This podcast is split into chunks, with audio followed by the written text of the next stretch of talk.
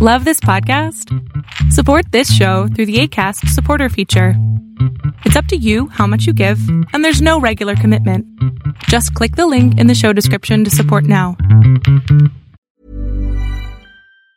Quality sleep is essential. That's why the Sleep Number Smart Bed is designed for your ever evolving sleep needs. Need a bed that's firmer or softer on either side? Helps you sleep at a comfortable temperature? Sleep Number Smart Beds let you individualize your comfort so you sleep better together. JD Power ranks Sleep Number number 1 in customer satisfaction with mattresses purchased in-store. And now, save 50% on the Sleep Number limited edition Smart Bed for a limited time. For JD Power 2023 award information, visit jdpower.com/awards. Only at a Sleep Number store or sleepnumber.com. Planning for your next trip? Elevate your travel style with Quince. Quince has all the jet-setting essentials you'll want for your next getaway, like European linen, premium luggage options, buttery soft Italian leather bags, and so much more. And it's all priced at 50 to 80% less than similar brands. Plus, Quince only works with factories that use safe and ethical manufacturing practices. Pack your bags with high-quality essentials you'll be wearing for vacations to come with Quince. Go to quince.com slash trip for free shipping and 365-day returns.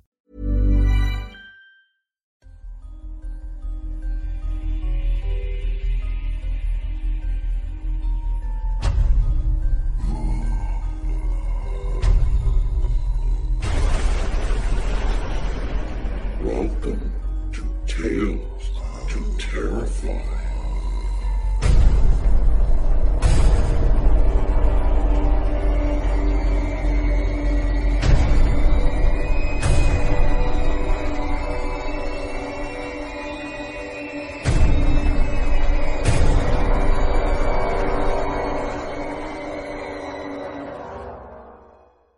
Good evening, children of the night.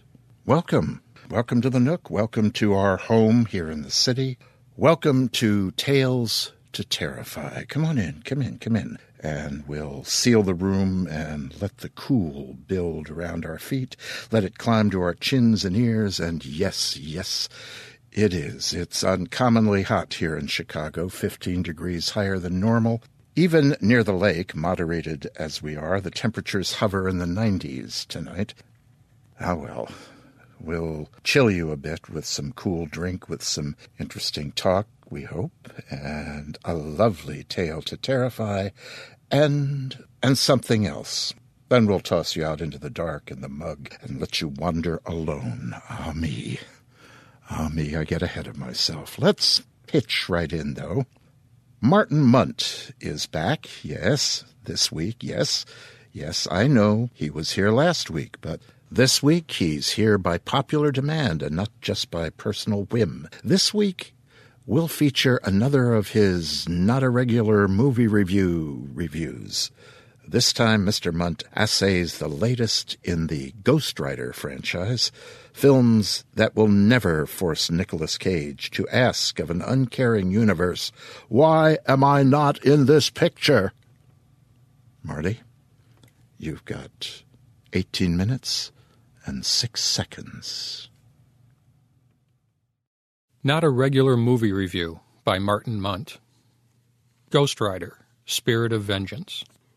Warning I spoil plot points in this review, so don't blame me if you keep listening. Nicolas Cage won an Oscar in 1995. This is either an irrelevant bit of trivia or a crucial fact. I don't yet know which.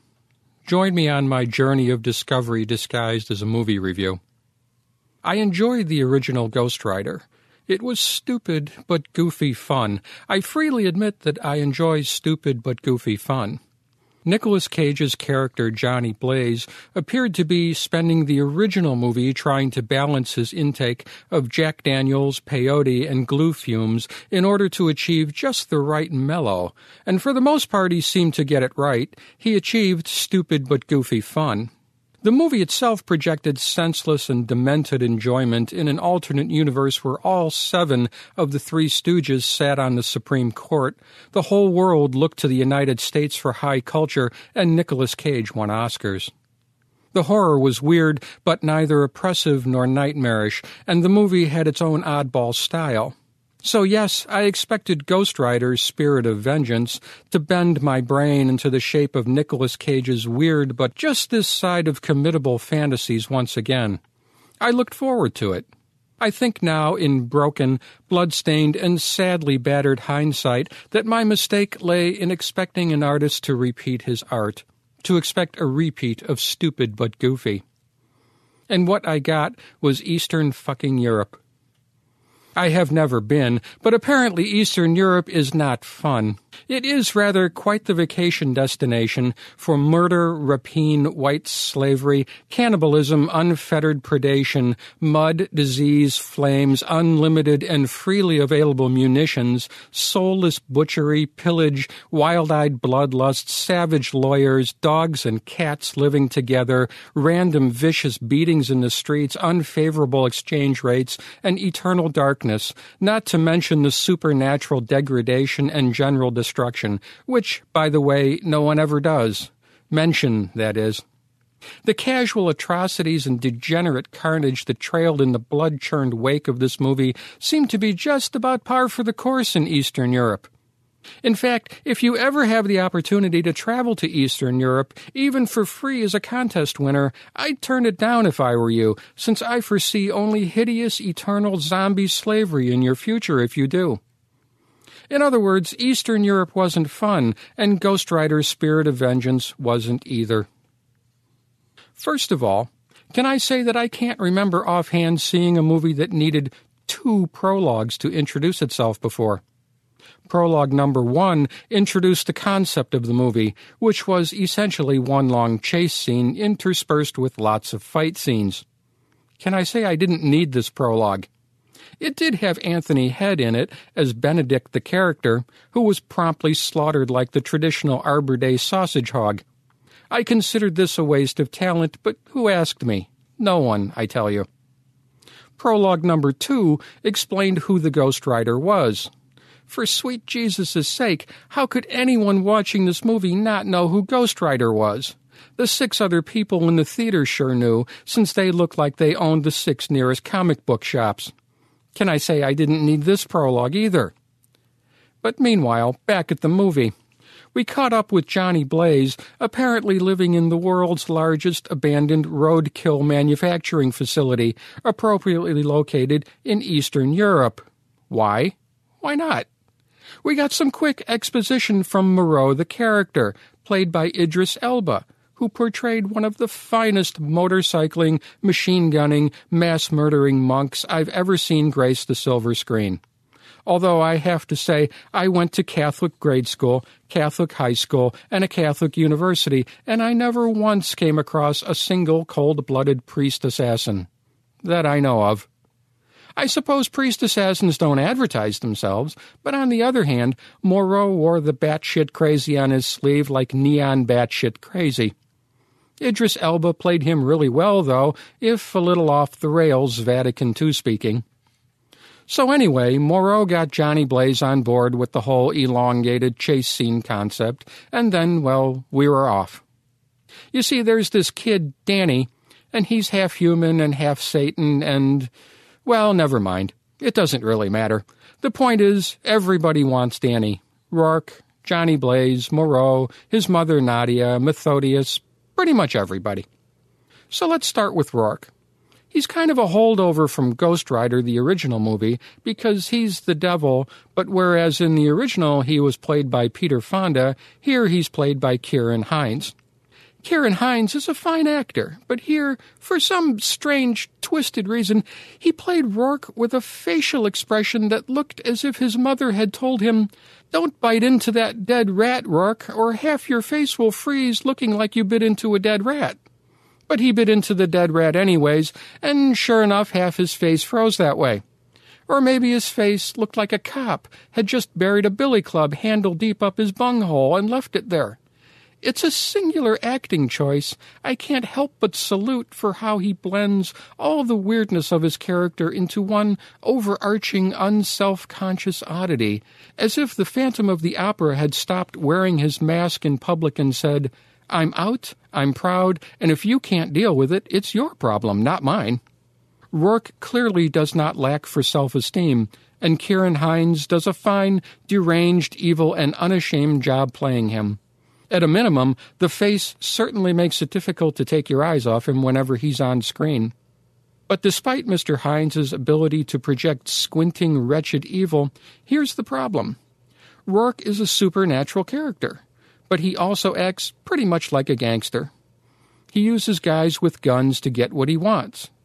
Yes, yes, I know, he eventually transforms his chief gunsel into a supernatural gunsel who looks like a leftover from the Matrix, but essentially Rourke acts like a thug in a suit.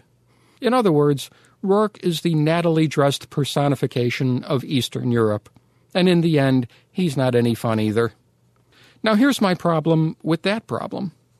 Nicolas Cage was endearingly goofy in Valley Girl. He wore a wooden hand in Moonstruck. Think of it, a wooden hand. Nicolas Cage is a thinking man's actor. A peyote tripping, glue fumes huffing thinking man, but a thinking man nevertheless. So my problem is, what was he thinking? And then it hit me. Peter Fonda. Peter Fonda is the connection here. Peter Fonda played Mephistopheles in the original Ghost Rider, and in 1969 he also played Wyatt in Easy Rider. The connection couldn't be clearer. The word rider is in both titles. Motorcycles figure in both movies, and Peter Fonda was in both movies. But because the tone changed completely from Ghost Rider to Ghost Rider Spirit of Vengeance, I figure it must be because the character of the devil changed completely as well. And what did Peter Fonda's Wyatt say all those years ago to Dennis Hopper's character Billy in Easy Rider?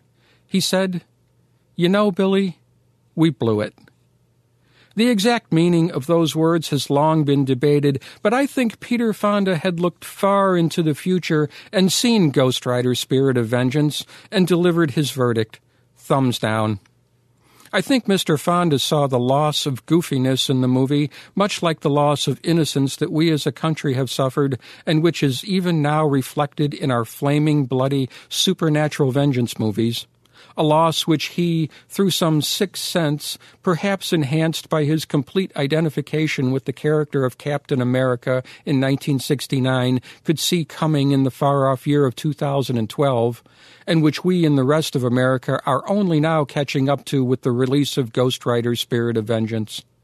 The loss of goofiness and the triumph of Eastern Europe. But meanwhile, back at the movie, much chasing and much shooting had been accomplished. Many gun wielding and non speaking actors had been slaughtered like traditional Earth Day bush pigs by Ghost Rider. Nadia, Danny's mother, played by Violante Placido, had clearly made the top notch acting choice to appear in a slightly different, slightly more Western European movie than everyone else, no matter what was going on around her. At one point, she even turned into an expert sniper for no reason I could see apparently auditioning for the next Mission Impossible or Bourne movie, but what the heck, why not? Every single man of the cloth in this movie seemed able to murder a Yakuza 12 ways from Sunday with nothing but a boiled egg, so why shouldn't Nadia be an expert sniper? And who knows, maybe I missed something in her backstory. I'm almost certain I was experiencing microbursts of REM sleep during the prologues, so the same apnea episodes could have been happening throughout the rest of the movie. Then there was Christopher Lambert playing Methodius with a face full of tattoos. Mr. Lambert was very weird and creepy, and clearly a liar. Why no one realized he was a liar was beyond me, since everything about him screamed liar, liar, robes on fire. The only thing about Methodius that really surprised me was that he didn't try to molest Danny before trying to kill him, because he was just that darn creepy. In conclusion, if the rest of the movie had joined Mr. Lambert even halfway down the dark and strange road where he had set up the peculiar, tattooed, moist, groping, sticky, secreting, odd smelling special place for his character, then this might have turned into a very twisted horror movie indeed, and not just a shoot 'em up, spinning off flaming skulls, flaming cars, flaming buildings, and flaming pretty much everything else in every direction except it didn't. But meanwhile, back at the movie, Mr. Cage did have one extraordinary scene where he threatened to burst into flames with a combination of CGI and quintessential Nicolas Cage facial tics as he rode on his motorcycle and struggled to keep himself in flame off mode. This scene achieved the only combination of high weirdness and horror that I had come hoping to see. It's desperate. It's silly. It's a full on explosion of multiple personality overload. It's the best scene in the movie, at least in my opinion. Did anyone ask me? Well, no, not really. But meanwhile, back at the movie, Johnny Blaze actually managed to get his soul back and stopped being the Ghost Rider, which was obviously a very bad idea in capital letters, but never mind. And super weird and creepy Methodius snagged Danny, which was also obviously a very bad idea, but again, never mind, nothing going on here. So everything should have been good movie wise, right? Well, not really, because movies are all about obstacles. So, obstacle, obstacle, obstacle. Methodius got croaked. Rourke got his nasty little devil hands on Danny. Johnny Blaze got flamed on and became Ghost Rider again. Saved Danny. Sent Rourke back to hell. Blood flowed, flames burned, cats and dogs lived together. Johnny Blaze uttered an unmemorable catchphrase. The credits rolled, and they called the whole ugly, burnt out, Vaseline smeared mess a movie.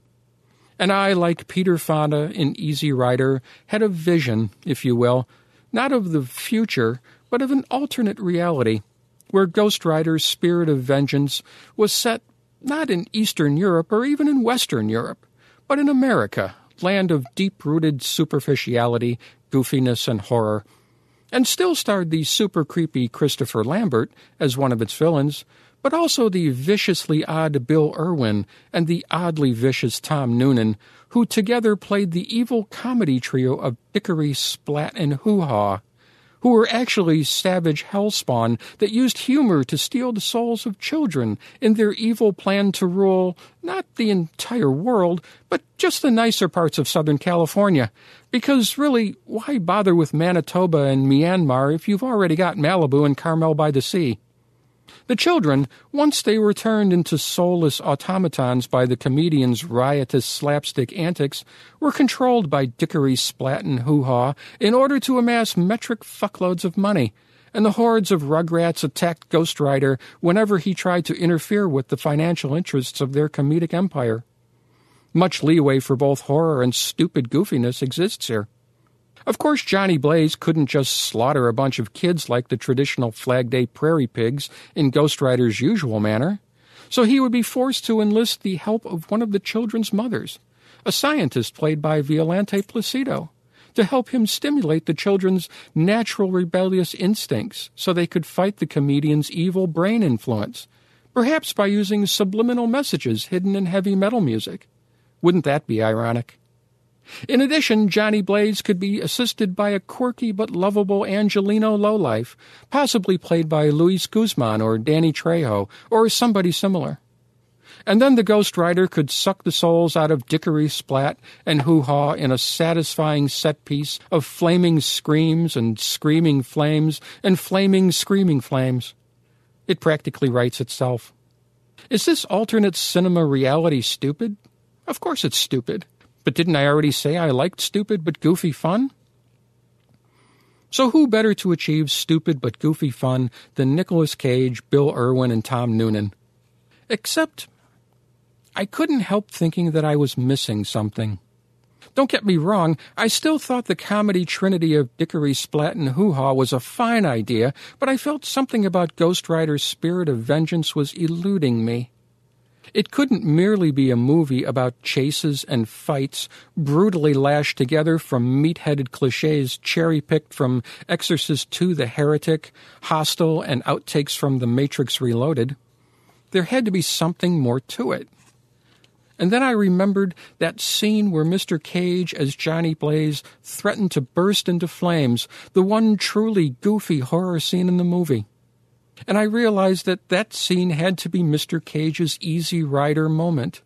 He called attention to his transitional state, to his almost bursting into flames, because the flames were the truly important thing. Ghost Rider Spirit of Vengeance isn't the meat headed movie it appears to be at first glance. It's much more subtle than meat. I think Nicolas Cage is playing Johnny Blaze as a comic book version of a Buddhist monk immolating himself over and over again in protest of Hollywood making meat-headed movies. Yes. Yes, I think if you squint at the movie in just the right way, in just that particular way that Ciarán Hinds was squinting at it, then my interpretation is quite clear. This is a protest movie. Because if it isn't, then I paid $9.50 to see a movie that I could have written in half a weekend on a natural high, fueled by microbursts of REM sleep and watching 72 uninterrupted hours of Joe Besser highlight reels. So, did I like Ghost Rider Spirit of Vengeance? If I say, no, I didn't like it, then I'll think about that $9.50 that I'll never see again, and I'll feel a cold, crushing sense of despair that will make me want to feed myself my brain one sporkful at a time until I collapse into a degenerate puddle of smegma. But if I say, yes, I did like it, then all I have to believe is that my vision of Nicolas Cage's performance is like a Zen moment, like injecting liquefied Buddhist monks suspended in a solution of pure American pop culture into my bloodstream. And then I'm okay with the movie, even as far fetched and asinine as my vision may be. So, yes, I liked Ghost Rider Spirit of Vengeance because of its deep rooted superficiality and profound philosophy of flame broiled meat.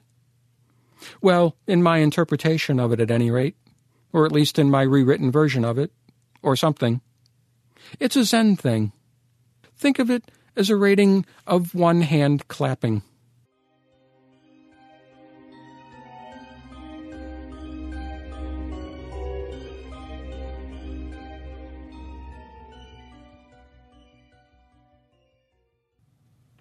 Ah, yes, American culture's deep rooted superficiality.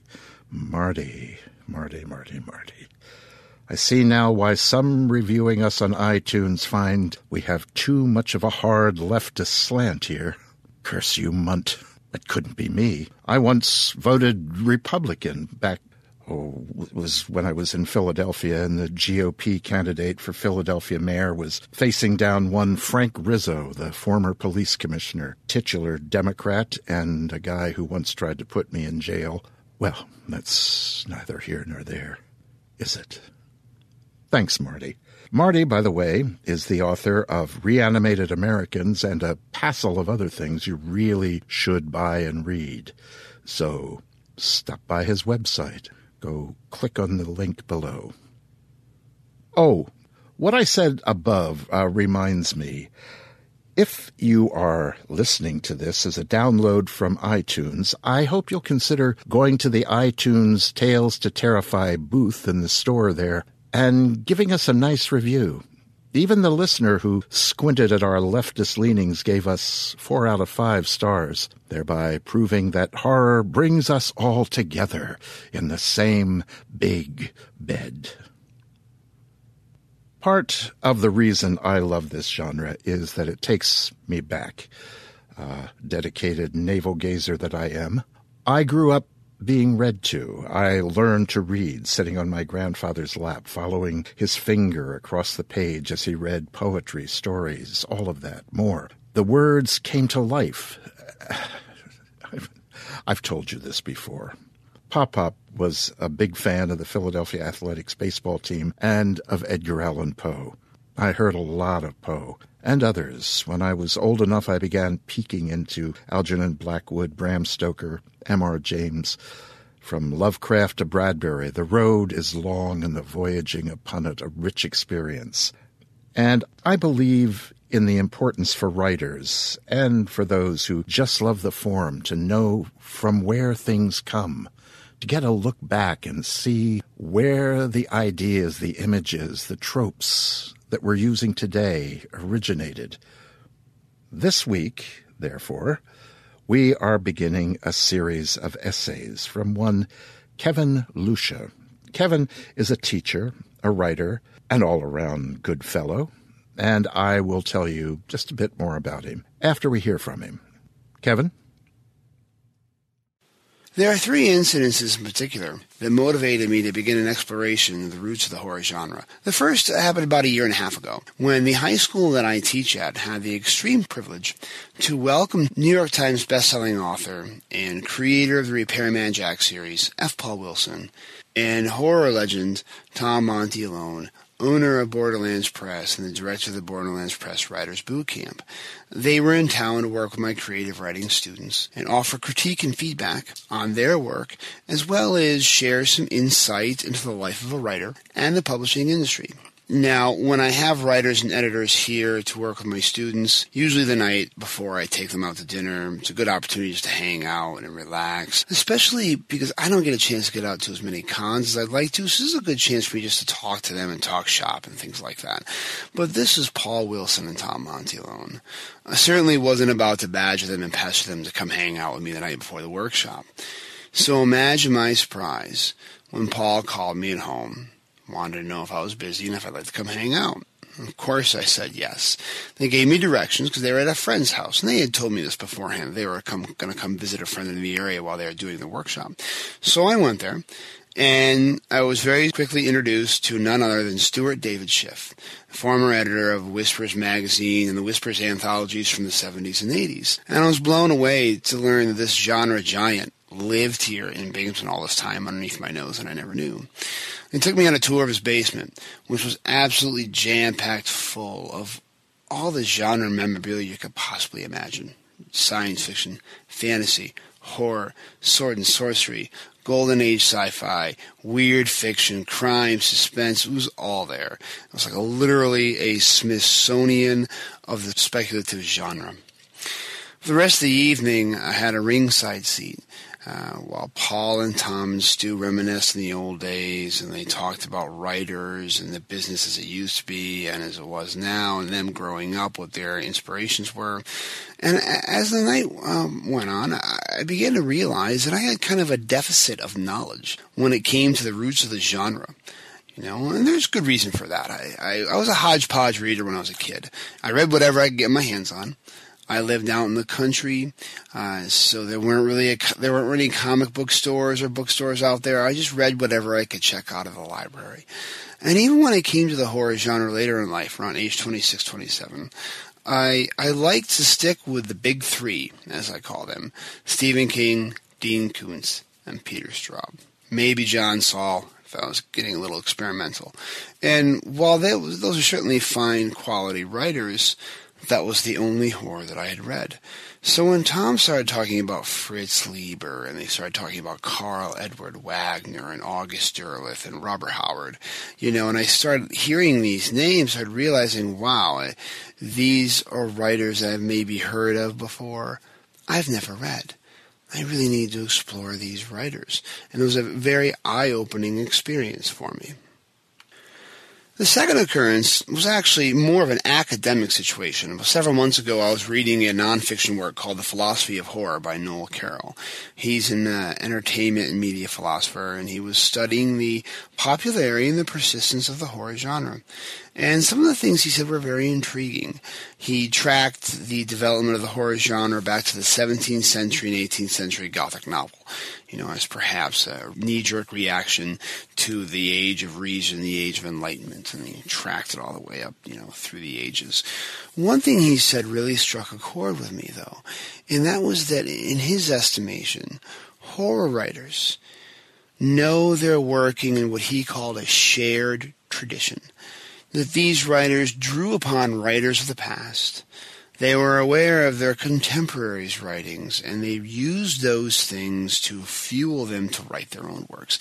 And I think that the biggest thing is that phrase he used, a shared tradition, which again, I, I really, I realized that I knew very little of this tradition. You know, I knew the popular authors. I, I was reading all the current stuff from leisure fiction, but had I really explored the the roots of the genre and this tradition, I knew nothing of it. So that was another thing that really motivated me. I really need to look at this and really start exploring this. The third incident occurred this past November at a conference up in New Hampshire Anthology 2011. We like to call it Anthocon. It's a speculative conference put on by Shroud Publishing, which is based in New Hampshire. And our keynote speaker was best-selling author Brian Keene. And his keynote address, aptly titled Roots, was about the development of the horror genre. From its very beginnings through all its different phases, through the ups and downs and the fluctuations of the market all the way to the present. And he cited two really important things, I thought. The first one, again, the idea of the shared tradition that horror writers and horror readers, especially horror writers, should be aware of the past.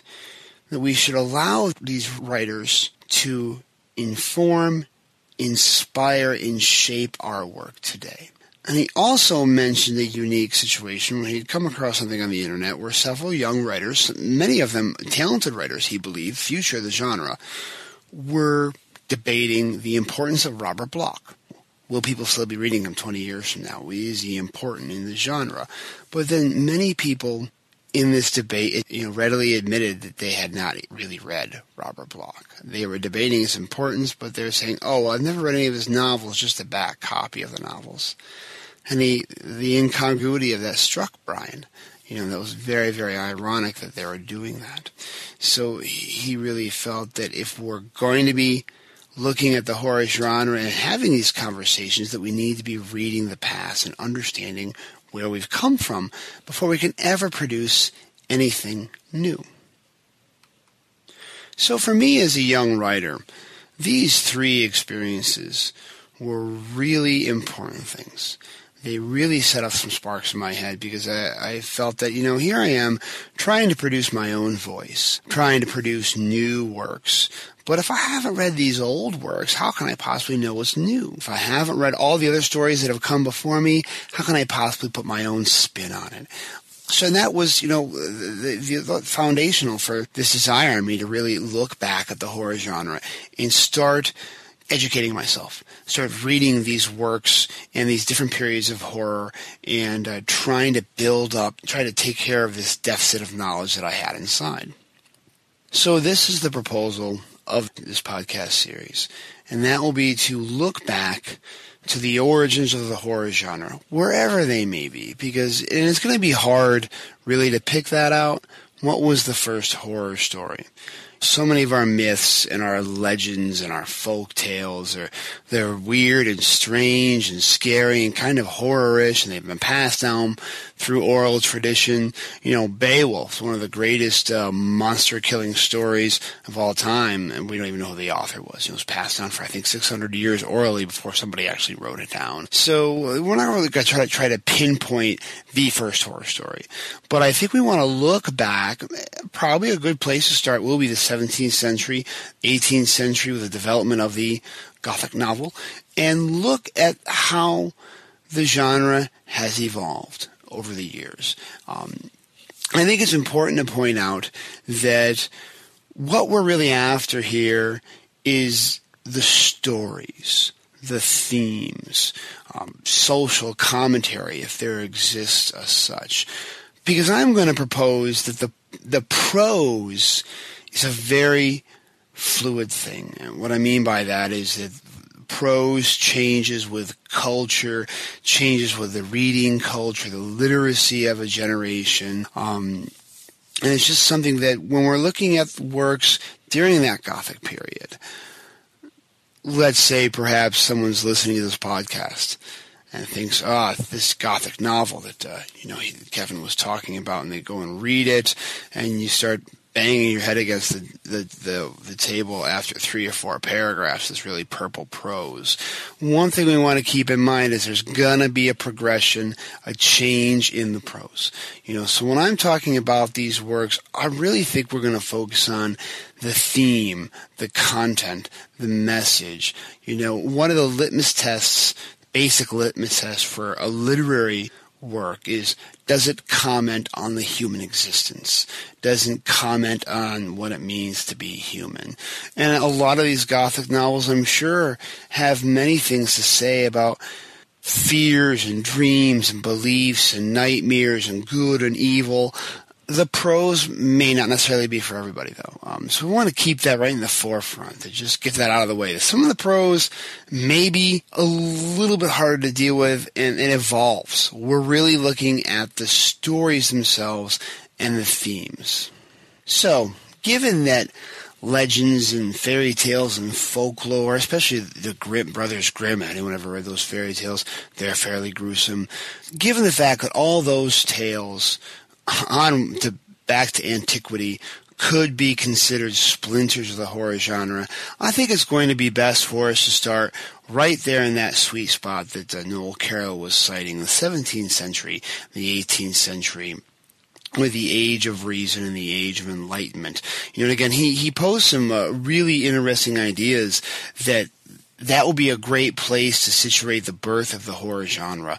Because you know during that period there was a wide dissemination of the ideas of Descartes Bacon, Locke, Hobbes, Newton, you know, all these ideas about science and reason and, and separating it a lot from superstition and religion and things of the supernatural nature.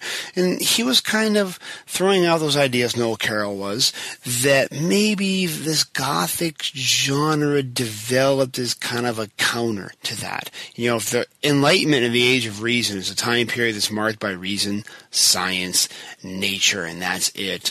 It's ironic that the gothic fiction uh, uh, genre explores emotions, sometimes violent emotions, you know, with these gothic settings that may or may not necessarily be haunted by the supernatural. So Carroll was very interested about how those two things overlap. So that may be the best place for us to start. And what I'm going to begin with, I believe, is uh, several gothic novels. I'm uh, going to be looking at the Castle of Otranto by Horace Walpole. I believe I'm going to look at The Monk by Matthew Lewis and Vathek by William Beckford. And of course, we're going to have to have a discussion about Ann Radcliffe because Ann Radcliffe also worked in that Gothic tradition. In fact, she has a really nice essay where she differentiates, even back then, between terror and horror. You know, she says that terror is that dread of anticipation. Don't know what's going to happen next. And it's the unseen that really inspires terror, or that where horror is the resulting emotion, whether we feel horror, a sense of revulsion at something that has happened. And that's even reading my brief exploration of those things before I started this podcast, even that for me as a writer was very illuminating because that right there, it splits up the horror genre and all sorts of different factions and what kind of stories that can be told. So I believe that's where we're going to, to start and begin is by looking at those novels and looking at that time period. One thing we do want to keep in mind though, like I've said before, it would take a lot of research, a lot of time to look back at the Enlightenment period. And can we do it really? Can we decide, oh, these people were reading these novels because uh, and they were doing it as a concerted effort to rebel against the Enlightenment, we really can't do that. You know, it's going to be very, very hard to do. What we can do, though, is slowly look at these works of literature and look at the time period they were written in and try to make some connections. You know, uh, for example, H.P. Lovecraft. There's a lot of people out there right now that really want to start considering him a literary writer. Again, if we go back to that that definition of, of something that's literary as as a work that makes a comment on the human experience, he was writing about the dangers of forbidden knowledge and that there are things out there that we may not want to discover. And here he is writing um, in that time period where there's the Industrial Revolution, and after that, and we're we're pushing all these advances in science and medicine, and Lovecraft may be saying, wait, maybe we don't want to discover these things. So I think that's going to be the best thing that we can do is to look at these works and track them how they change over uh, time. And also, I believe, we're going to throw a discussion out there about how we've come to this postmodern age. Uh, I recently did a, uh, a research project for graduate school on postmodern horror cinema. It's a different animal than the horror novel, but still, it's, it's a different part of the same animal, I guess you could say.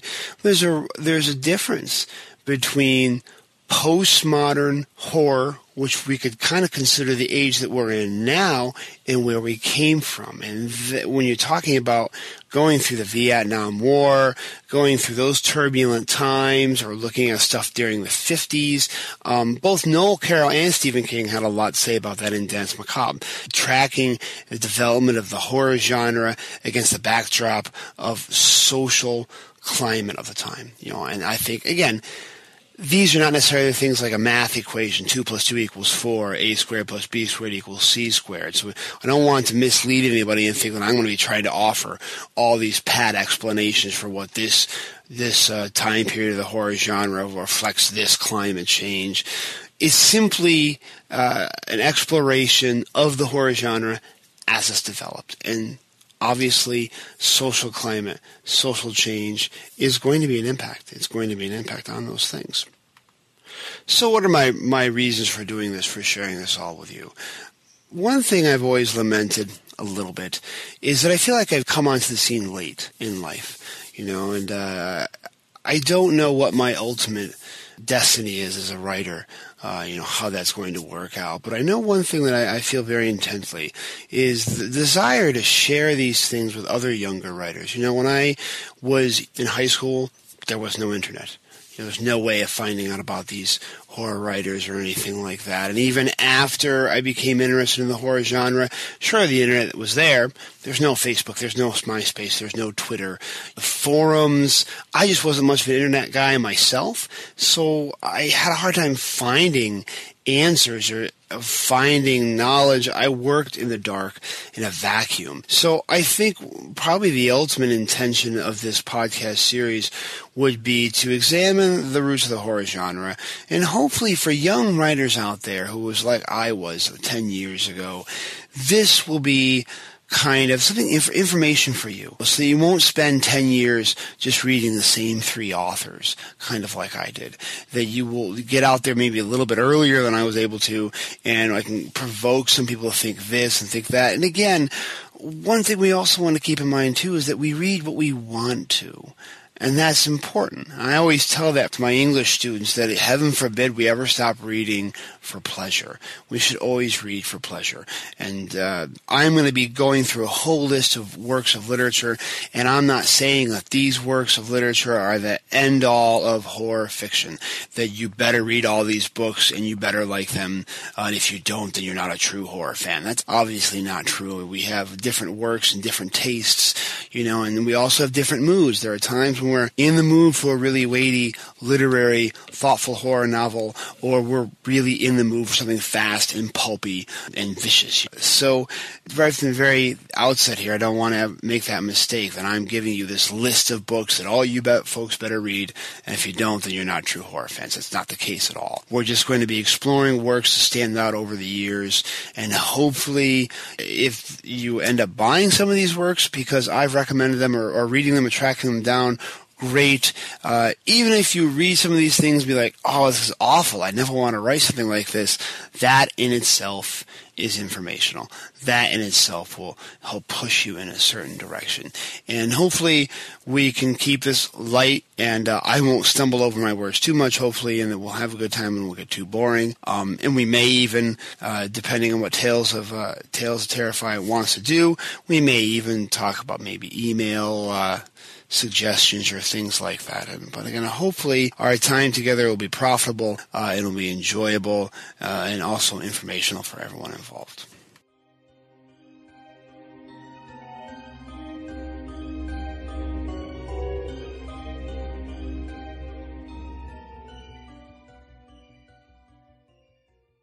Thanks, Kevin. I really am looking forward to this series as it grows and as it accretes a lot of information, a lot of background, a lot of history, a lot of the life of the genre. Kevin is a contributing editor for Shroud Magazine. He's a blogger for The Midnight Diner. His short fiction has appeared in several anthologies. He's currently finishing his creative writing master's degree at Binghamton University. He teaches high school English and lives in Castle Creek, New York, with his wife and children. He's the author of Hiram Grange and the Chosen One, Book Four of the Hiram Grange Chronicles, and he's currently working on his first novel. As I say, I'm looking forward to this series, Kevin. All the best to you. Tonight's main story is from one of my delights in dark fantasy and horror, Nina Kiriki Hoffman. As with Ray Bradbury and Zenna Henderson, her worlds are always a pleasure for me to just fall into, and her characters are a delight, if sometimes a frightening delight. Her work always skirts the boundaries set by genre and bookshelving, and takes us into melded realms of fantasy, horror, sometimes verging on science fiction and plain old good writing. Nina has been publishing her work since 1982 and has been nominated for World Fantasy, Endeavor, Philip K. Dick, Sturgeon, other awards. She's won a Stoker, a Nebula, and what more can I say? Here from the 2008 anthology Better Off Undead is My Tears Have Been My Meat by Nina Kiriki Hoffman. I looked away from my husband's coffin, past the other mourners and the murmuring priest, and saw the white glimmer of a ghost over my daughter's grave. The day was cloudy and cool, and smelled of stale water and decaying flowers. I held a bouquet of white lilies their Easter odor made me feel faint. Mother had pressed them on me to give me something to do with my gloved hands. Before she handed me the flowers, I had not been able to stop tugging at the buttons on the cuffs of my black dress. One more twist and one of those will come off, Mother had muttered, and closed my hands around the lace printed plastic, holding the lilies. We sorrow with our sister, Nicolette, said the priest, but we hold out hope of heaven for our dear brother Joseph. I clenched my fist around the flowers, felt the strong stems crunch in my grasp. Joe and the hope of heaven? Not likely. But my daughter, Miranda, she should be in heaven by now. What was haunting her grave, and why? It wouldn't be proper for me to leave my husband's graveside in the middle of the service and go to my daughter's. I wanted to save Miranda from whatever might be bothering her, but I had never been able to do that in life. Why should anything be different now? Mother gripped my shoulder, pressed her thumb into the knotted muscles. She misinterpreted my tension, as usual, I supposed. Despite all evidence to the contrary, she thought Joe and I had had an ideal marriage. She had always liked him, relished the little attentions he paid her. Joe could be thoughtful if he decided it would gain him anything. He had remembered Mother's birthday, her favorite cologne, her taste in flowers and colors. Mother. Here's a cool fact a crocodile can't stick out its tongue. Another cool fact you can get short term health insurance for a month or just under a year in some states. United Healthcare short term insurance plans are designed for people who are between jobs, coming off their parents' plan, or turning a side hustle into a full time gig. Underwritten by Golden Rule Insurance Company, they offer flexible, budget friendly coverage with access to a nationwide network of doctors and hospitals. Get more cool facts about United Healthcare short term plans at uh1.com.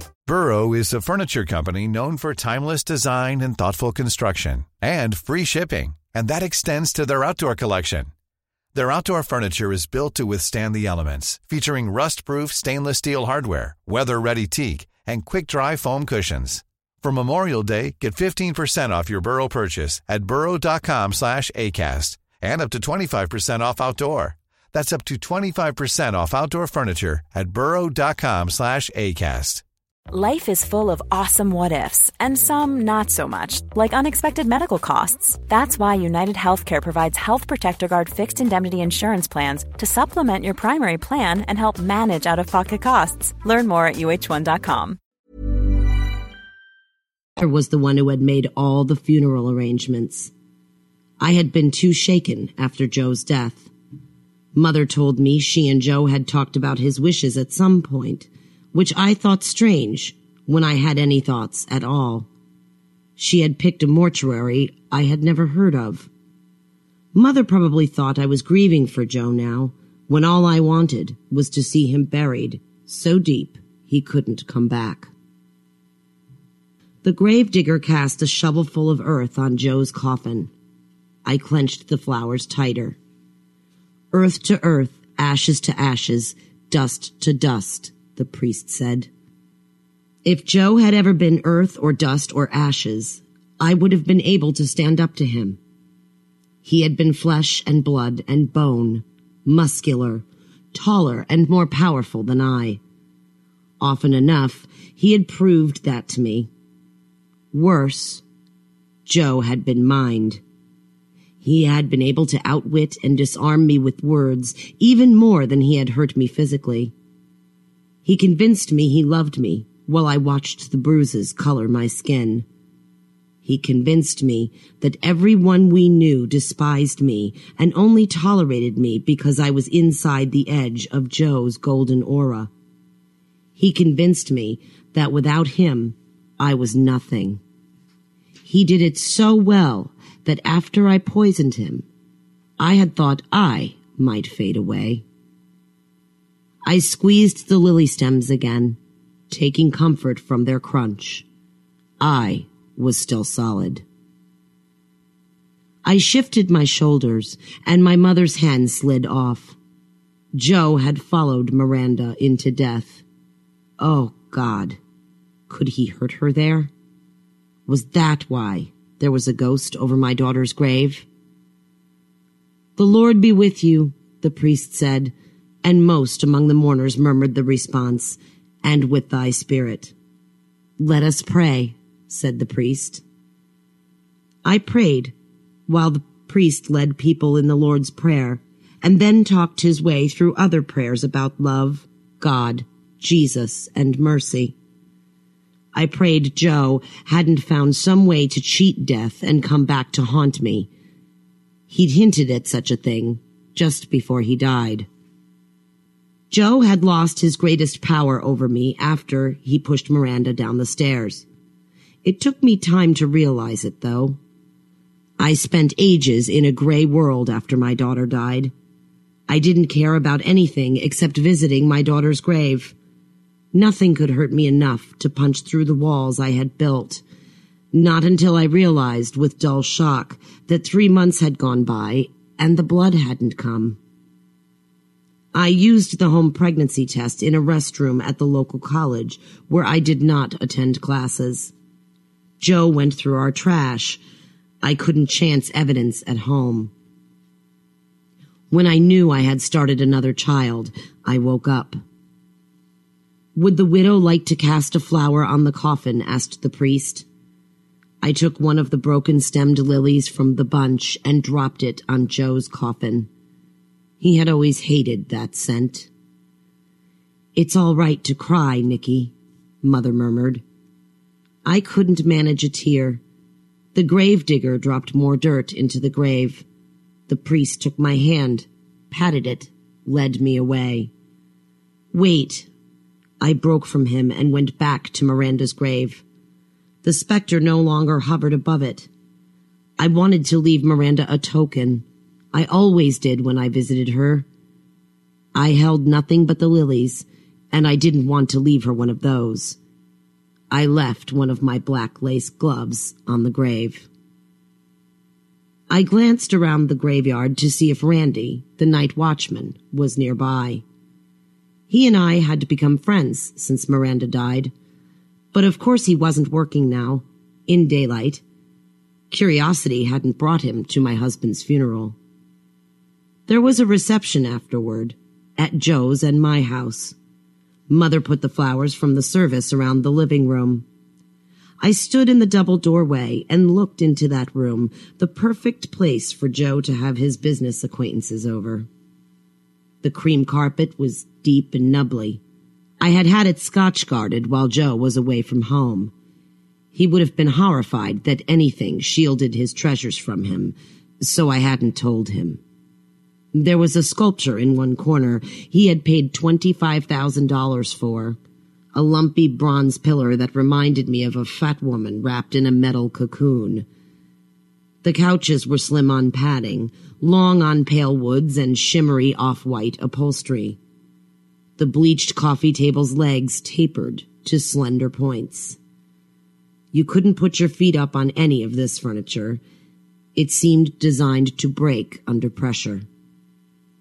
Mixed with all this cool colored distance, the various flower arrangements looked overblown and distasteful, though most of them were pale, or pastel too. How Joe would have hated it. Mother had set up a buffet, a coffee urn, an array of white porcelain teacups and saucers, coffee whitener and artificial sweetener, and three plates of skinny, unadorned cookies. Not many of the mourners partook. Joe's mother and father, shadow shapes at the graveside service, came to me. I had left the lilies in the limousine. I found my bare hand tugging at the button on my opposite cuff as I strove to retrieve the comforting distance I'd maintained most of the day. Grace, Joe's thin, wispy mother, patted my arm, her features crumpled like paper, her eyes leaking plentiful tears. Rudy, Joe's father, patted my shoulder. He was a big bluff man, eaten away with age. Every time he lifted a hand, Grace flinched. Nicolette, you're welcome to live with us, Grace said. She stopped patting my forearm and gripped it. Her fingers dug into my flesh like talons. That's right, honey. You just let everything go and come on home with us. We'll take care of you, said Rudy. He stopped patting my shoulder and rubbed it instead, his big hand moving in small circles. His breath smelled of soured coffee. Nicolette will be fine, Mother said. She drew me out of the clutches of Rudy and Grace, settled her arm around my waist. I'll stay here with her as long as she needs me. Is that what you want, honey? Rudy asked. I nodded, though it wasn't remotely what I wanted.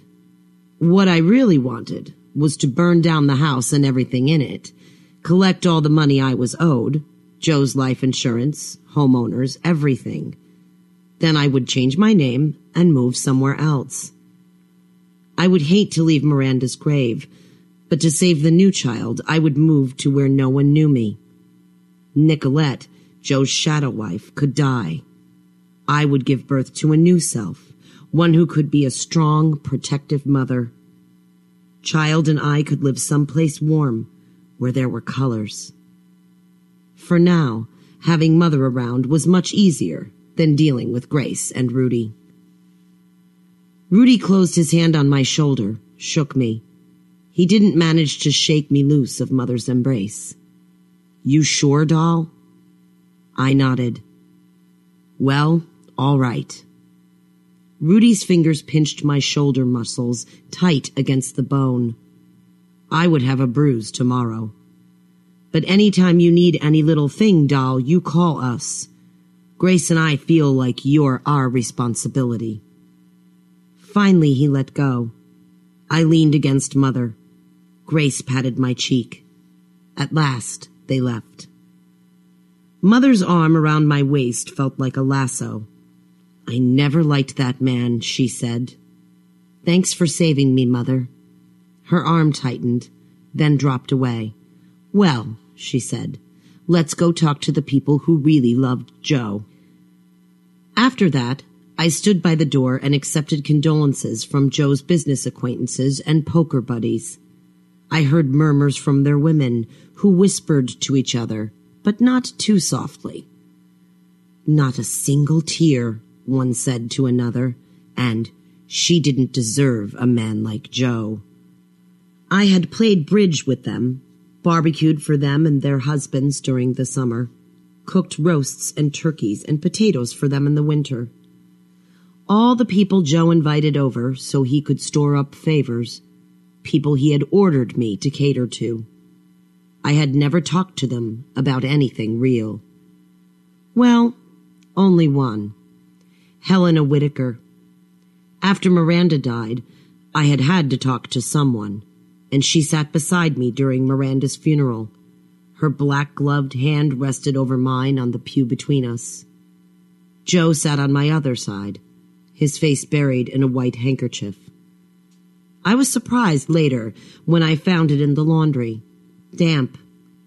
I tasted it and found salt, real tears. During Miranda's funeral, I had been so bowed under the weight of my own grief, I had no time for what Joe was feeling.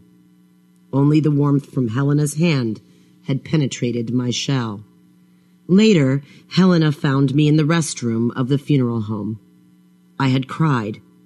She laid a handkerchief over her shoulder and put her arms around me, let me sob, listened to my wails of why. When I was exhausted and had run out of tears, she carefully folded up the tear soaked handkerchief and stowed it in her coat pocket. We left the restroom together. She stood beside me as I faced Joe. I reached for the strength she had loaned me. Instead, I saw her nod to my husband and turn away. As she left the house today, she studied me, her head cocked, her lips firmed. She shook her head, brushed my hand, and slipped out the door, her huge and befuddled husband stumbling down the steps in her wake. The others left, couple by couple. You should get some sleep, Mother said. I let her push me upstairs. She drew a warm bath for me, the first time she had done that in an age, and pulled my clothes off, gently. I felt boneless, passive. She settled me in the water, then brought me a mug of warm milk. Drink this, she said. It'll help you sleep. The milk tasted strange, a little sour, though she had put honey in it. I took one sip and poured the rest into the toilet when she was out of the room. I didn't flush because she would have noticed. I just closed the lid. Mother bustled about between the bathroom and her guest bedroom. She muttered to herself. She looked at the empty milk mug and smiled. Are you relaxed yet, dear? she asked. I closed my eyes. Yes, I murmured. Well, let's get you to bed. She helped me stand, and I needed help. I felt limp. Dried me off, wrapped me in a robe, and dragged me into the master bedroom, where she had turned down the sheets on the wrong side of the king bed I had shared with Joe. But that's, I tried to tell her. She pushed me down onto the bed, and I thought, why fight it? Mother worked the covers over me, then tucked them in so tight I couldn't move. She kissed me on the forehead and turned out the light. Rest well, she said. After the door clicked softly shut, I worked my arms free of the cocoon she had wrapped me in and jerked the covers loose. I so wanted to sleep. I had waited years for a night free of Joe's presence or the menace of his potential presence. But I had to go back to the cemetery and check on my daughter's grave. Mother was a light sleeper, and I knew she was listening to make sure I was quiet and controlled. I slipped from the bed, stepping carefully on the throw rug Joe kept by his side of the bed. He had hated cold feet. That obsession helped me now by muffling my steps so mother couldn't hear. I crept to the closet and pulled out my longest, warmest coat. It covered my nightgown from neck to mid calf. I grabbed a pair of fleece lined winter boots, hugged them to my chest as I slipped out the door.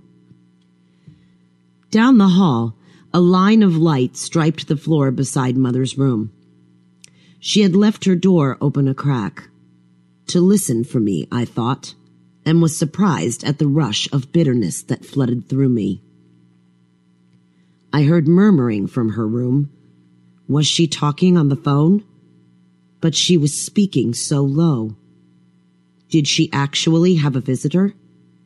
If she did have a visitor and wanted to keep it secret, she should close her door.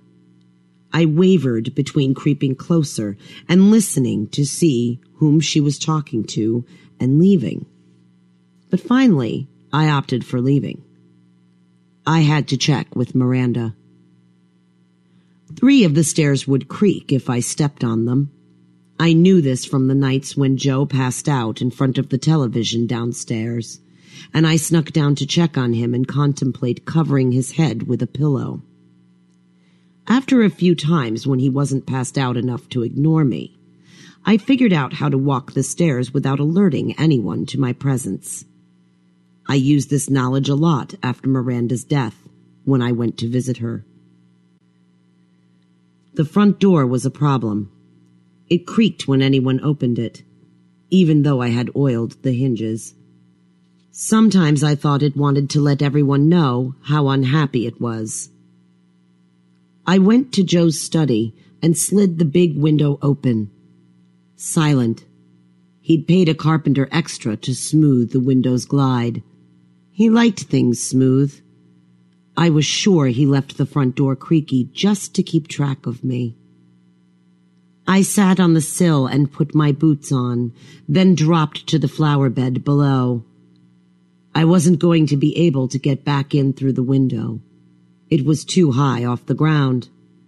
I had my key in my pocket, but I would probably spend the night on one of the chaises on the patio. I'd done it before. The cemetery was five blocks from the house. We hadn't bought the house with that in mind, but after Miranda's death, I had walked out my bereavement on the sidewalks between our house and the cemetery. I knew the cracks in the cement, the staples on the telephone poles that bore witness to missing animals and party plans people had wanted to broadcast to the neighborhood.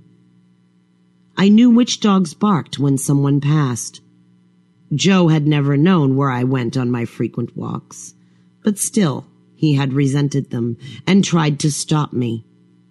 He wanted to take away anything that meant anything to me, but I had often managed to slip out for moments at Miranda's grave. I gave her my tears. I zigzagged between sidewalks tonight to avoid all houses with barking dogs and made it to the cemetery without problems. There was a place in the hedge I knew to slip through. Vandals had found it before me, and Randy, the night watchman, checked it regularly. Tonight he was nearby, leaning on a headstone and smoking a clove cigarette. Mrs. B, he said, thought I might see you tonight. How's it going? Not so well, Randy. Mr. B, he said. That got you broke up? He sounded doubtful. Randy knew me. No, it's Miranda. Oh? He followed me as I headed for my daughter's grave. Do you see ghosts, Randy? Hear 'em now and then. At least I think that's what makes that talk in the ground. I'm walking past a lot of graves of a night, and sometimes there's a murmuring. I figure it's ghosts sorting stuff out, but I don't listen too close. None of my business. I saw something like a ghost during the funeral today. What did it look like? Something pale over Miranda's grave. I have to see if she's all right. Okay. He turned on his 4D cell flashlight and lit the path for us. No hesitations. We'd come this way before. Randy had a gentleness to him. For a big man, he was careful. He never touched me except to grasp my elbow if it looked like I was about to trip. He knew how to be silent when a person wanted to disappear inside oneself, and he knew how to be company when one was walking away from a grave and having trouble pulling oneself out of the ground. He never mocked me. Randy was the closest thing I had to a friend and a counselor. I wished I could help him, but I didn't know how. Maybe Joe had left me something good, something I could give to Randy. Want to be alone, Mrs. B? Randy asked. The flashlight shone on the words Miranda Broussard, beloved daughter. She is in a better place now. No, Randy. Thanks. I'd rather have you with me, if you can stay. He glanced around the cemetery, away from the cone of light from his flashlight. It was a half moon night. Mist rested in rags here and there. I didn't see any movement. Go ahead, said Randy. I knelt, my knees on the grass over my daughter's grave. There lay the dark glove I had dropped earlier in the day. Miranda, I whispered, what troubles you? How can I help? Mama, whispered someone under the ground. Run away. What do you mean? Run away, Mama. He's coming back. I glanced behind me toward Joe's grave, where fresh mounded earth lay, a little too tall for the ground and not yet covered with squares of turf. How can that be? I whispered. I put my hands flat on my daughter's grave. This was the first time I had heard her voice since Joe killed her. I felt a terrified delight. Miranda, are you all right? Randy switched off his flashlight, leaving us in darkness. Someone's coming. I hid behind my daughter's headstone. Randy moved to a nearby tree and blended his silhouette with its shadow. Someone in black was approaching. A faint breath of perfume traveled before her. I recognized Mother by the scent of white shoulders. She looked large in the darkness. She was wearing some shapeless overgarment with no arms, and at her side she carried a bulky bag. I gripped the edge of Miranda's rough-hewn granite stone. Mother stopped at Joe's grave dropped the bag. She rummaged through it, came up with three candles, and lit them. She dripped wax onto a white plate and stood the candles upright on it. They glowed red. She laid other things out before her, but I couldn't see what, except a white square of cloth, a handkerchief, which she snapped open. Her tears, she muttered. I remembered Helena Whitaker's nod to my husband after I cried on her shoulder. Had Joan known even then that this day would come? Sent Helena to collect my grief over the loss of my daughter? Who was the man I had married? I'm sorry, Joseph, Mother said after she had arranged things on my husband's grave. I don't know what's become of her, I drugged her milk the way we planned, but she didn't drink it. She's out roaming around like the faithless girl she's always been. My blood will do just as well. Run, whispered Miranda. I couldn't let go of the chill rock. I couldn't rise and run. Mother started a small fire on Joe's grave. I could see the dancing light on her face. She chanted, held things up to the night sky, then dropped them into the fire. One of them glowed in the darkness. The handkerchief. Had my mother always been a witch? How could I not have known? Cold invaded my clothes, chilled my feet. Joe had said something at breakfast the day before I poisoned him, something that frightened me. Something about our wedding vows lasting beyond the grave. You'll always be mine. Always, Nicolette. Part of me had thought, why do you even want me when you think so little of me? Part of me had thought, this has to stop now before he knows about child. I can't bring child into this kind of bondage.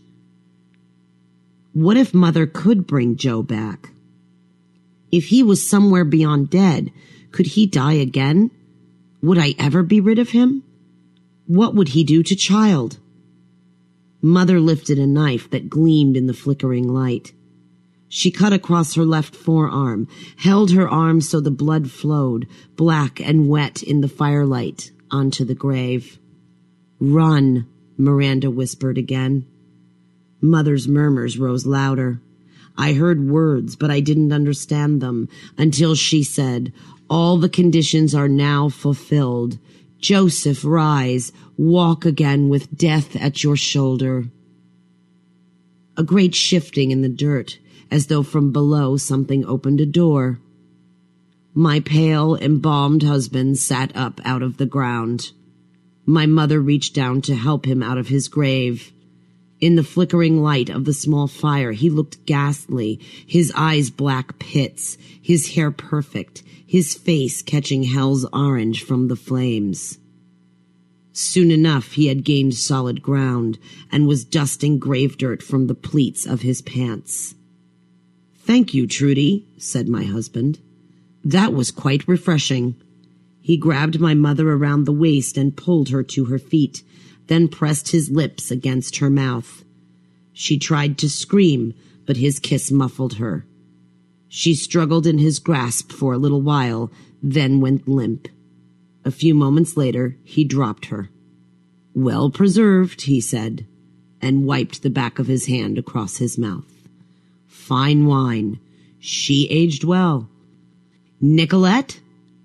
I could not move, even for child.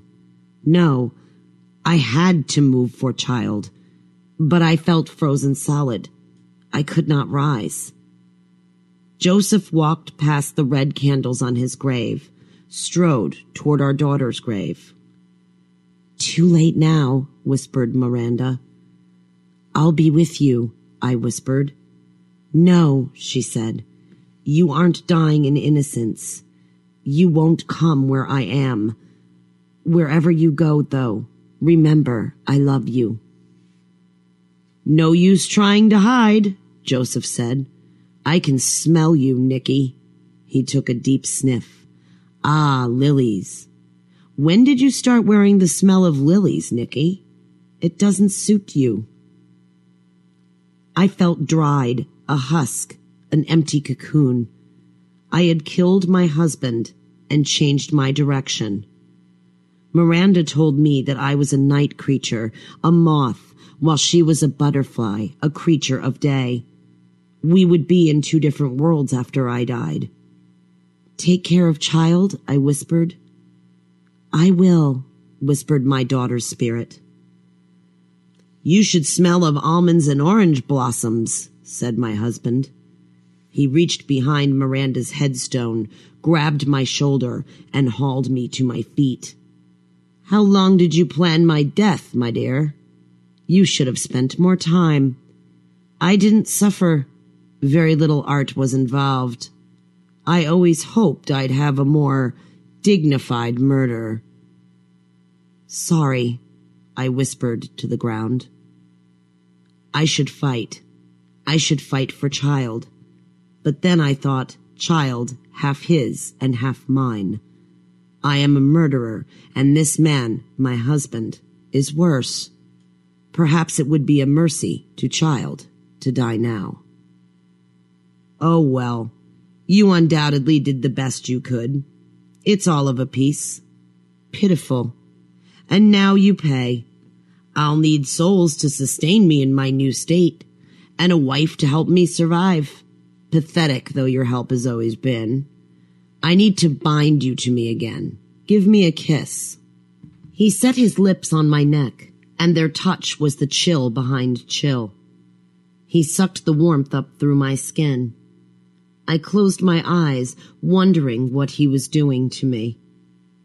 He pressed his lips to mine and breathed into my mouth a taste of rot and darkness, a hint of desire, a sullied joy. I wanted to spit out the taste, but he pinched my nose until I had to breathe it in. My stomach lurched. Below it, I felt a flutter. Joe was changing me again. What was he doing to child? The clunk of Randy's flashlight connecting with my husband's head came as a shock to both of us. My husband staggered back, and Randy struck him again and again. Get back, you freak, he cried. Mrs. B, go now. He shoved me. I ran. though I feared it was too late. At the gap in the hedge, I looked back, saw that Joe was choking Randy. Randy, who had been kinder to me than anyone else after Miranda died. Randy's arms flailed, but he couldn't seem to get a grip on Joe. Joe leaned forward, pressed his mouth to Randy's shoulder. I remembered the chill he had breathed under my skin. I should protect Child, but perhaps it was too late for both of us. Randy deserved help too. He hadn't polluted his life with bad choices, as far as I knew. I ran back, stopping only long enough to pick up a stick under a cedar tree. Joe, I said, just before I hauled off and hit his head with the stick. I beat his back, jabbed at his face until his mouth loosed from Randy's shoulder. He turned to me, annoyed, but he didn't let go of Randy's neck. Randy was limp now, his head sagging. Leave the boy alone. I'm the one you want. Joe laughed. He released Randy, who collapsed in a coughing heap on the ground. I want you, and I want a hundred more. I'll need new people every night. I'll have you in a different way. I'll finish what I've started, and then you'll never be able to leave me. He reached for me, and I hit him with the stick. He laughed again, wrenched the stick from my grasp, and crushed it in his hand. You don't understand what I've become, he said. He embraced me. His arms were cold and heavy, but he did not hug too hard the way he had before he died. I felt as though clay had risen from a pit and wrapped itself around me, and I thought, oh well, maybe this is all I deserve. Was it all child deserved? I tried to lift my arms, push Joe away, but the weight of his embrace trapped me tight he would let go of me. Once he had changed me, he would let go of me, and I would find a way to hurt him. He would turn his back on me sometime. I kindled anger inside me, fed it the stored fuel of all my rage at how Joe had treated me. My anger held back the invading chill of Joe's kiss. To protect Child, to protect all the other people Joe might hurt. I would find a way to stop him. I smelled something burning, the fuel not wood, but cloth. I opened my eyes. Light flickered behind Joe, and then flames raced up the back of his best jacket, spread across his shoulders, ate into his hair. He released me and staggered back with a cry like the screech of metal scraping across metal. He dropped to the ground and rolled on his back, but it was too late. His hair was alight. The smell changed to scorched hair and cooking flesh, at once repulsive and almost inviting, and the flames ran over him like water. I swayed, took a step to steady myself. Randy was on his feet. He came around Joe's rolling, rocking, screaming body with its consuming flames, put his arms around me, supported me, and pulled me away. We staggered toward the gatehouse. The flicker of Joe's fire stained the headstones as we passed them. Randy led me around back of the gatehouse. For the first time, I saw his apartment, a small room with attached kitchenette. He settled me in the one chair, an ancient red cracked leather La-Z-Boy, filled a kettle from the tap and put it on the hot plate. He settled on the bed nearby, facing me, his elbows on his thighs and his big hands dangling between his knees. His neck was a mass of bruises in the shapes of fingers and palms. Joe had ripped open his uniform. There was a blood dark mark on Randy's shoulder where Joe had kissed him. I pressed my hands to my belly, where child rested, infinitesimal yet. Had Joe's touch killed child or changed child into something other than human? My mouth still tasted foul and my stomach roiled. I put my hand over my mouth. Randy opened a closed door, revealed a tiny bathroom with commode, sink, and shower. I went in and threw up. He offered a glass of water to me when I had finished retching. I rinsed and spat, rinsed and spat. I couldn't get the moldy taste out of my mouth, but my stomach settled. Shadows still clouded my thoughts. Randy helped me into his chair. I leaned back and closed my eyes. Presently, he touched my shoulder and handed me a mug of herbal tea. Peppermint, he rasped. Settle your stomach. Thank you. Thank you, Randy, for everything. Yeah, well, he drank from his own mug, coughed, lit up another clove cigarette with a lighter that had a Harley Davidson logo on it. My salvation. You get some rest, Mrs. B. I gotta go tidy up. Hate these revenant nights. The bad ones are always messy. You want I should bury your ma with your husband? I swallowed my surprise, thought, then said, Yes, all right. More tea in the pot on the table if you want some, and sugar too. Don't you worry, Mrs. B. Sleep if you can. He put a blanket over me and went out. I huddled under the blanket and thought again of the dark charge Joe had sent through me with his kiss. Had it reached child? I hoped not.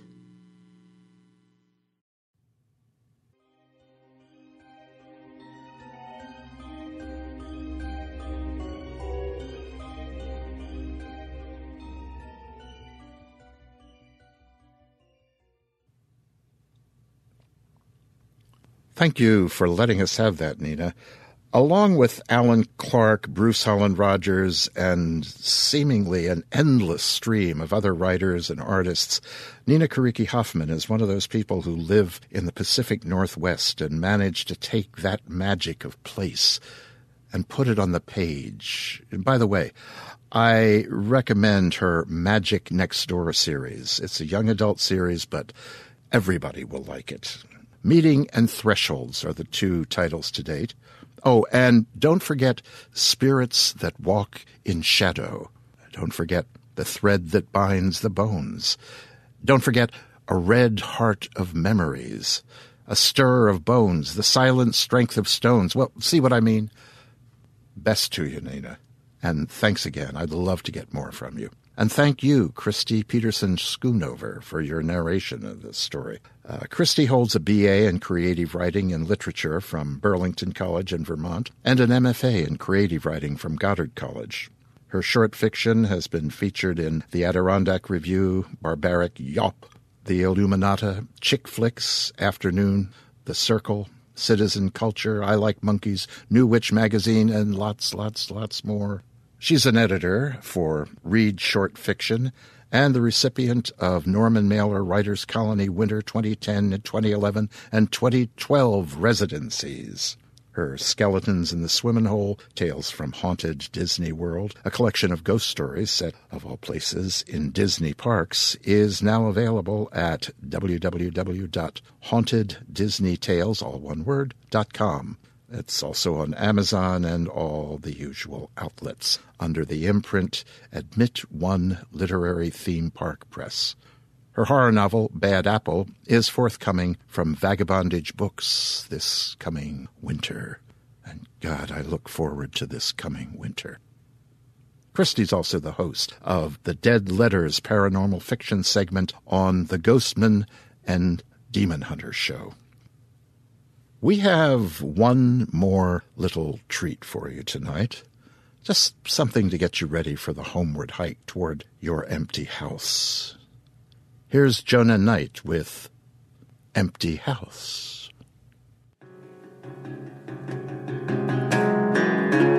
On these shattered window frames, only splash.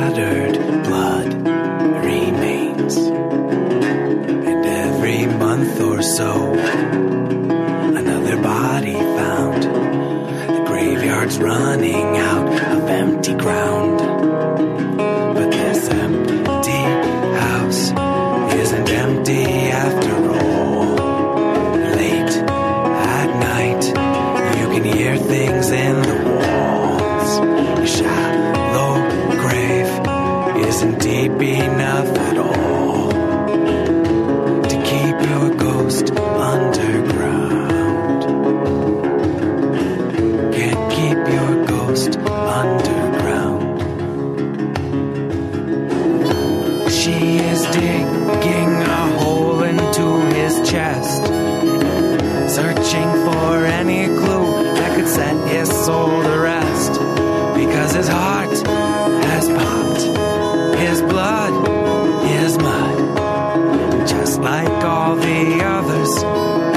Mystery to her. This empty house isn't empty after all. And late at night, you can hear things in the walls. Your shallow grave isn't deep enough at all to keep your ghost underground.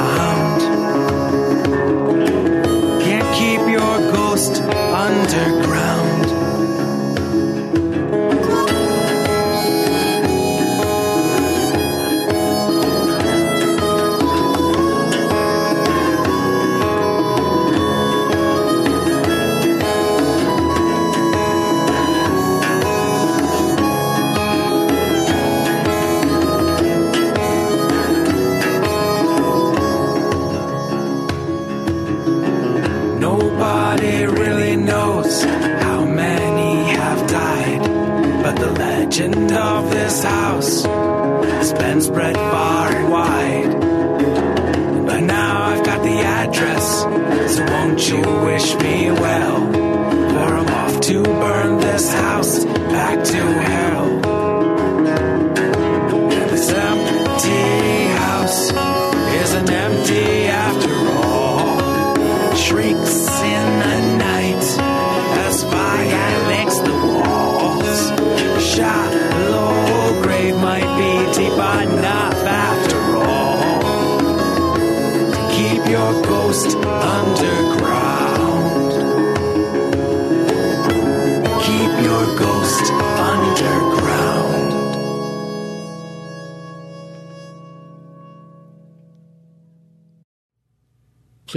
Allow me to quote Mr. Knight.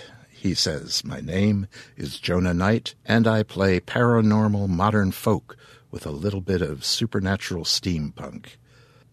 Jonah's songs feature ghosts, monsters, heroes, and villains. They range through space and time, and he cites Cthulhu, Twin Peaks, the Legion of Superheroes, Scooby Doo as lifelong influences that just seem to bubble out of his work. He plies his art and craft at science fiction conventions around the mid Atlantic area, and he's looking for other interesting spots to perform. So, if you have any thoughts, drop him a note through his website, which you can find on our site below, or leave a message for him on the Tales to Terrify forum. You know how much I keep encouraging people to use the forum, so use it for that, okay? Okay. Elizabeth Campbell, a friend of the show, recommended Jonah's work to us. This song in particular nudged a few chords in my memories. Uh, my grandfather, the pop up of earlier reference, died when I was about 10, and I took over his bedroom. Soon thereafter, a cricket took up residence in the wall just outside the door. I. I am not quite sure why, but for all the time that cricket lived and chirped through the night there. I barely slept. It terrified me for reasons known only to me and the cricket. I imagined all manner of things about sounds in the walls in a house where a man had just died. Well, on that note, children of the night, return your mugs to the rack, shoo the cats from your lap, wrap your sweaters round your waists, it's too hot to wear them out there. And get ready to feel the night. Mm, Your walk home shouldn't be too bad, though. There, there might be a bit of a breeze off the lake this time of night. It's somehow darker out there than usual. Wonder why. Hmm. Well, maybe it's just the mood. Maybe I'm sorry to see you go. I am. Ah, well, you'll be back. Yes? If you make it home, yes. And you will. You'll get back to your empty houses, to the dark of the night, into the depths of sleep where I know you'll have pleasant dreams. Hmm?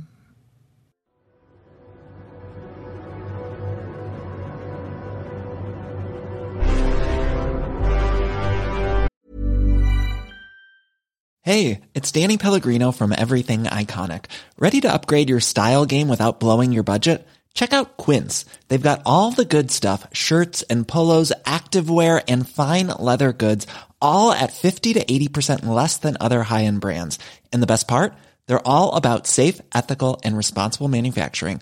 Get that luxury vibe without the luxury price tag. Hit up quince.com slash upgrade for free shipping and 365 day returns on your next order. That's quince.com slash upgrade.